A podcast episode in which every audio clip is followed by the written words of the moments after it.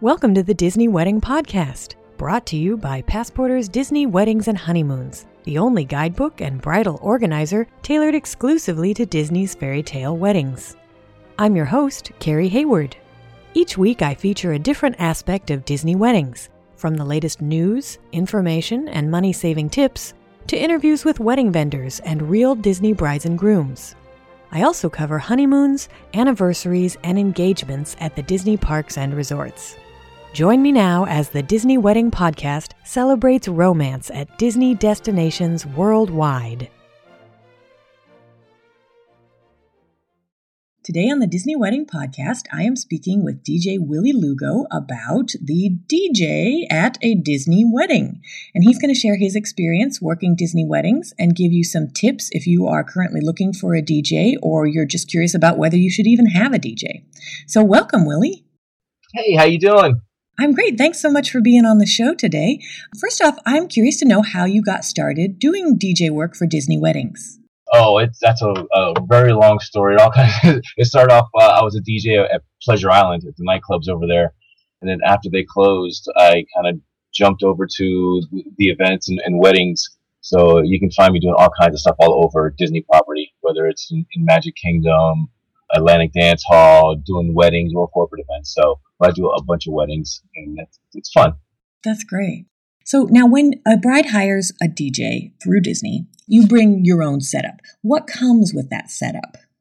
Typically, it's just your audio, a couple speakers, possibly a subwoofer, and just our laptops and our mixing board and microphones. Disney kind of takes care of all the lighting and things like that. I don't like to really step on their toes when it comes to all the lights and all that stuff. That's stuff that they offer through each one of the venues, depending on where you're at. But typically it'll just be the sound system and my computer, my music, and all that stuff. And so then when you're at a place that already has a lighting setup like Atlantic Dance Hall, do you run that or does somebody else run that? One of the techs will be on hand to run all the lights, focus them, have them do all the funky stuff that all the lights do. And even in some of the hotel venues, like Grand Floridian, I do a lot of work in there. They've got an in-house tech who kind of does the same thing, whether it's gobos up on the wall. If you want to do up lighting around the room, they kind of take care of all that too. Oh, that's good. So then you can just concentrate on the music and keeping the party going. Exactly. I mean, it's stuff that we can offer, but I choose not to just because I don't want to step on anyone's toes. And we just want to make sure that it's what's right for the room as opposed to what may or may not be appropriate for that room or for the type of party that we want to have. Got it. Okay. So can you take me through the timeline, maybe from when you start to set up all the way through the last dance? How does that work at a Disney wedding? Typically, I'll show up about an hour and a half before the reception starts. Once cocktail hour is going on, I'll go ahead and go over all the last minute details, just a quick run through of everything that's going to happen. And what I like to do is I'll do the formal introductions, kind of knock out all the formalities up front, formal introductions, first dance, toast, blessings, and all that good stuff. And then go ahead and have dinner. After dinner, usually do the parent dances and then just kind of move on into partying and having a good time, and then cake. And then at the end, if there's any special announcements as far as transportation or any special after parties or dessert parties or things like that, I'll make sure to make that announcement. And then we'll close it out with a bang, and then have everybody having a good time as they head on out to the rest of their evening. That's cool. I just thought of a question. Is there anything that the bride and groom can do to make the announcements easier? Because I know sometimes like their names might be hard to pronounce or you have a lot of people to announce. Is there any tip that we could share that brides and grooms could help with that? Well, when it comes to the intros, obviously the names are what they are. You can't really change that too much.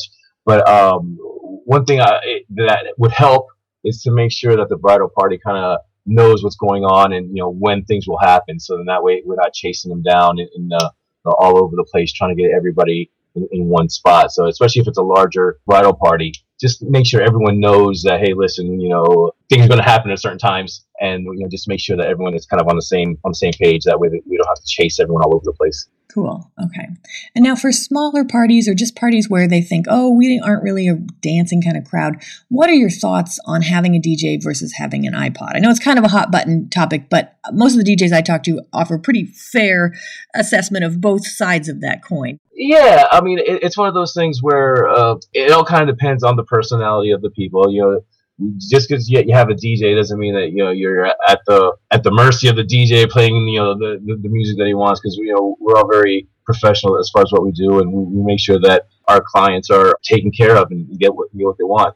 Now, with that said, with an iPod, you can go ahead and plug in an iPod or your iPad or whatever, and have your favorite songs all lined up. But that doesn't mean that it's going to get played at the appropriate time. Or you're also not paying just for the music. You're paying for knowing when to play the songs and how to play them, and also the personality behind the microphone as well. That alone is what you're really using a DJ for.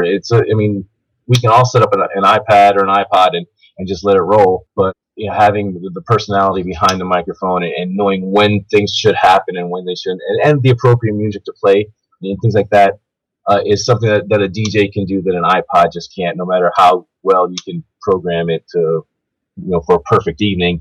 Stuff happens, and sometimes you just have to kind of roll with the punches, and that's when a DJ kind of takes control, just to make sure that the music. You don't want a hip hop song coming on in the middle of your dinner when grandma has no idea what's going on or something like that. So it's just a matter of timing and a matter of just knowing how to program music at the appropriate times for a wedding, because weddings are it's special. It's not like you're doing a cookout in the backyard or something. So it's a little different creature. Exactly. Okay, and now that's something interesting you mentioned about how every DJ has a different personality. And I think often the first idea is that the DJ is going to have crazy props and be forcing everybody to do the chicken dance and everything. What would you describe your DJ personality like? Let me tell you, if I ever have to play the chicken dance ever again, it'll be too soon. It's one of those songs like that. Those are all tools. Same way a mechanic has wrenches and all that other stuff. DJs have the shtick.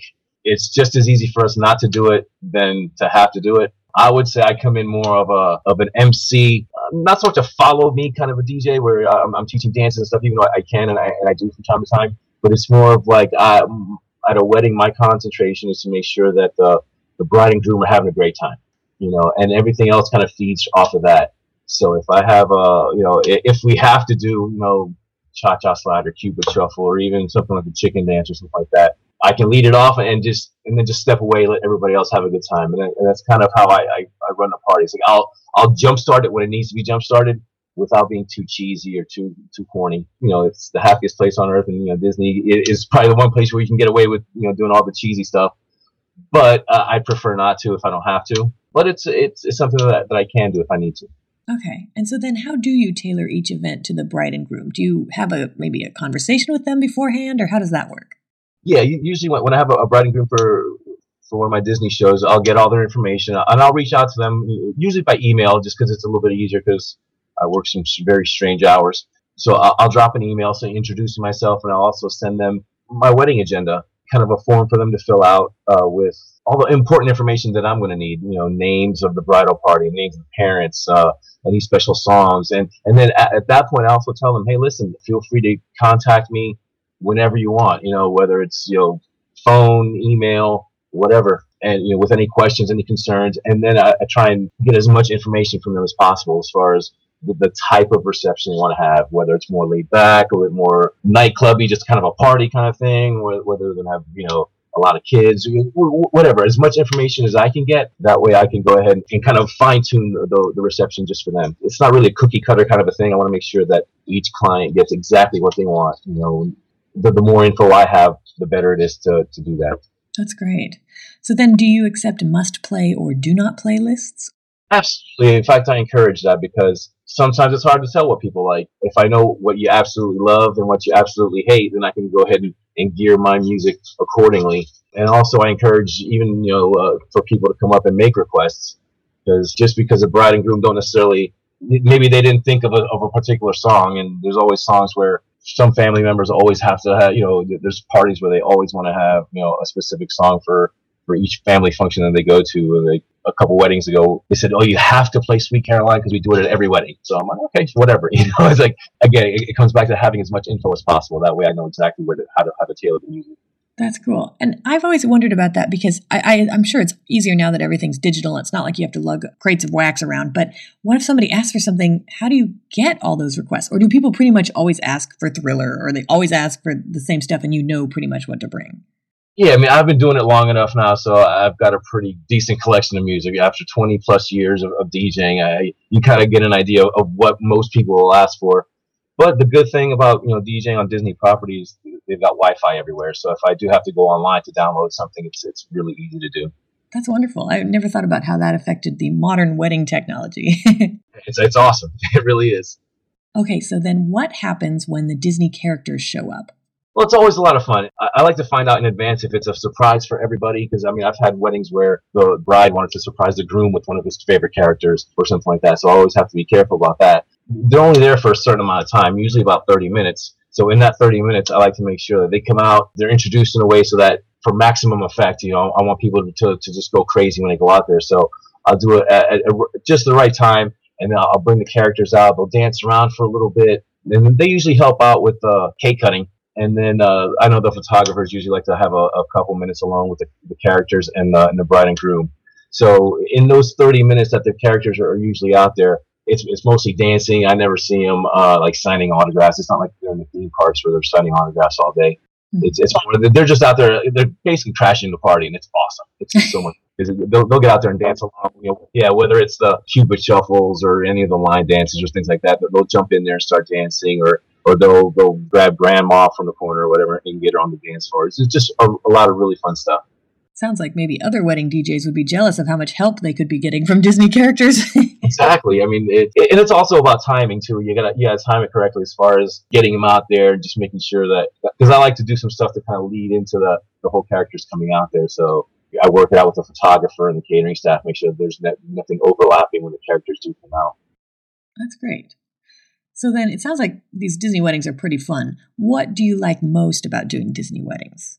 I like the fact that you get to meet people from all over the world, and everyone's there to have a good time. Weddings are a happy celebration for people come from all over the place, and they're coming to Disney to do that. And just the fact that one you're at Disney, one you're having a wedding, and everyone's in a good mood, so it's always fun to just be a part of all of that. And of course, being at Disney, it's a very high standard of professionalism with the staff and photographers and the caterers and all the people involved. On the professional end, on the working side of it, it's good to work with people that know what they're doing and take pride in what they're doing.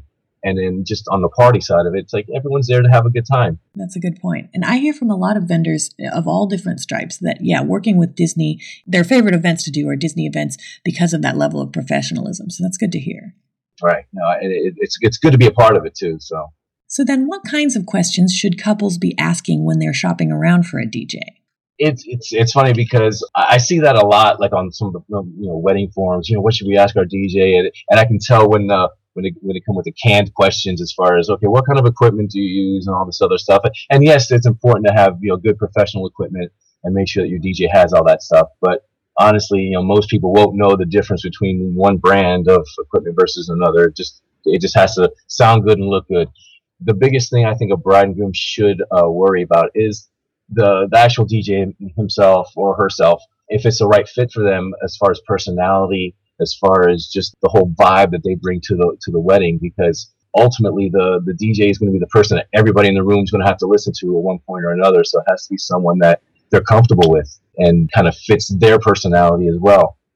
So I think it comes more down to that than anything else. I mean, technically, all the DJs I know, use pretty much the same equipment, same, the music is available to everybody. It's just a matter of personality. I think that's probably the biggest thing that you can't do. No two DJs, can have that same thing, can have that same personality or same kind of style to their weddings. That's a really good point. I think we spend a lot of time looking for the right officiant. Obviously, that's very important, but maybe less time thinking about, you're going to be spending at least 4 hours with this DJ, and the personality fit sounds extremely important. Yeah. And just the fact, that they have to be comfortable with them, because there's times where I have to come up to a bride or a groom and say, hey, listen, we got to do this now. And, you don't want someone who you have to be able to work with them basically and know, understand that they have a job to do as well. Because the way I see it, my job is to make sure that they're having a good time, but there's also things that have to happen, cake cutting and parent dances and all this other stuff, that all the formalities that come along with the wedding. But it's definitely the personality of the person, I think, is probably most important. That's great. So can you tell me about any of the more memorable events you've done, maybe to give brides and grooms tips about what they can do to really personalize their events? Some of the most memorable Disney weddings are the ones where either a different locale or, you know, a different character or just something that takes on the personality of the bride and groom more than just I don't want to say standard wedding, but just like your typical, you know, come in, have a seat, eat dinner kind of thing. Where I've had a couple where they were from China, and they had their first wedding out in China. It was the big deal with a band and all that other stuff and all their family members. And then they had a smaller one here at Disney where the groom, he was the kind of the host, and he took the microphone and showed videos and did all this other stuff. And it was a smaller, more intimate party, and it was a lot more personal because the groom kind of took a more active role in it as far as being the host of the party on the microphone and telling stories and jokes and things like that. So, and, you know, and things like that is what makes weddings more memorable. And I also did one at Atlantic Dance Hall, huge place where the bride and the groom, they're all very, they're into the arts, you know, they're all performers, a whole family of performers. So the brother came up and he wrote a song, and you know, the place was in tears and laughing at the same time, you know. So just anything that you can do to make the wedding more fit your personality just makes it that much more memorable for everybody. That's great. So where can my listeners go to learn more about you and the services you provide? Sure. You can go to www.lugoentertainment.net. That's my website. You can also find me on Facebook, DJ Willie Lugo. I always post where I'm going to be, and since I'm always out at Disney somewhere, chances are you'll see me at either Atlantic Dance Hall DJing on their nightly operations, or in the theme parks, Magic Kingdom, or just all over Central Florida as well. So feel free to give me a call at 407-367-8848. I'll be more than happy to talk to you and, you know, discuss any of the details or what we can provide for your wedding. All right. Well, thank you so much, DJ Willie. I think this has been really instructive, and you've offered a lot of good tips. So thank you. It was my pleasure. That's our show for today. If you enjoyed it, be sure to rate the Disney Wedding Podcast on iTunes so that others will find it. You can also send your comments, questions, and suggestions to info@disneyweddingpodcast.com. Past shows are available in iTunes and on the show's website.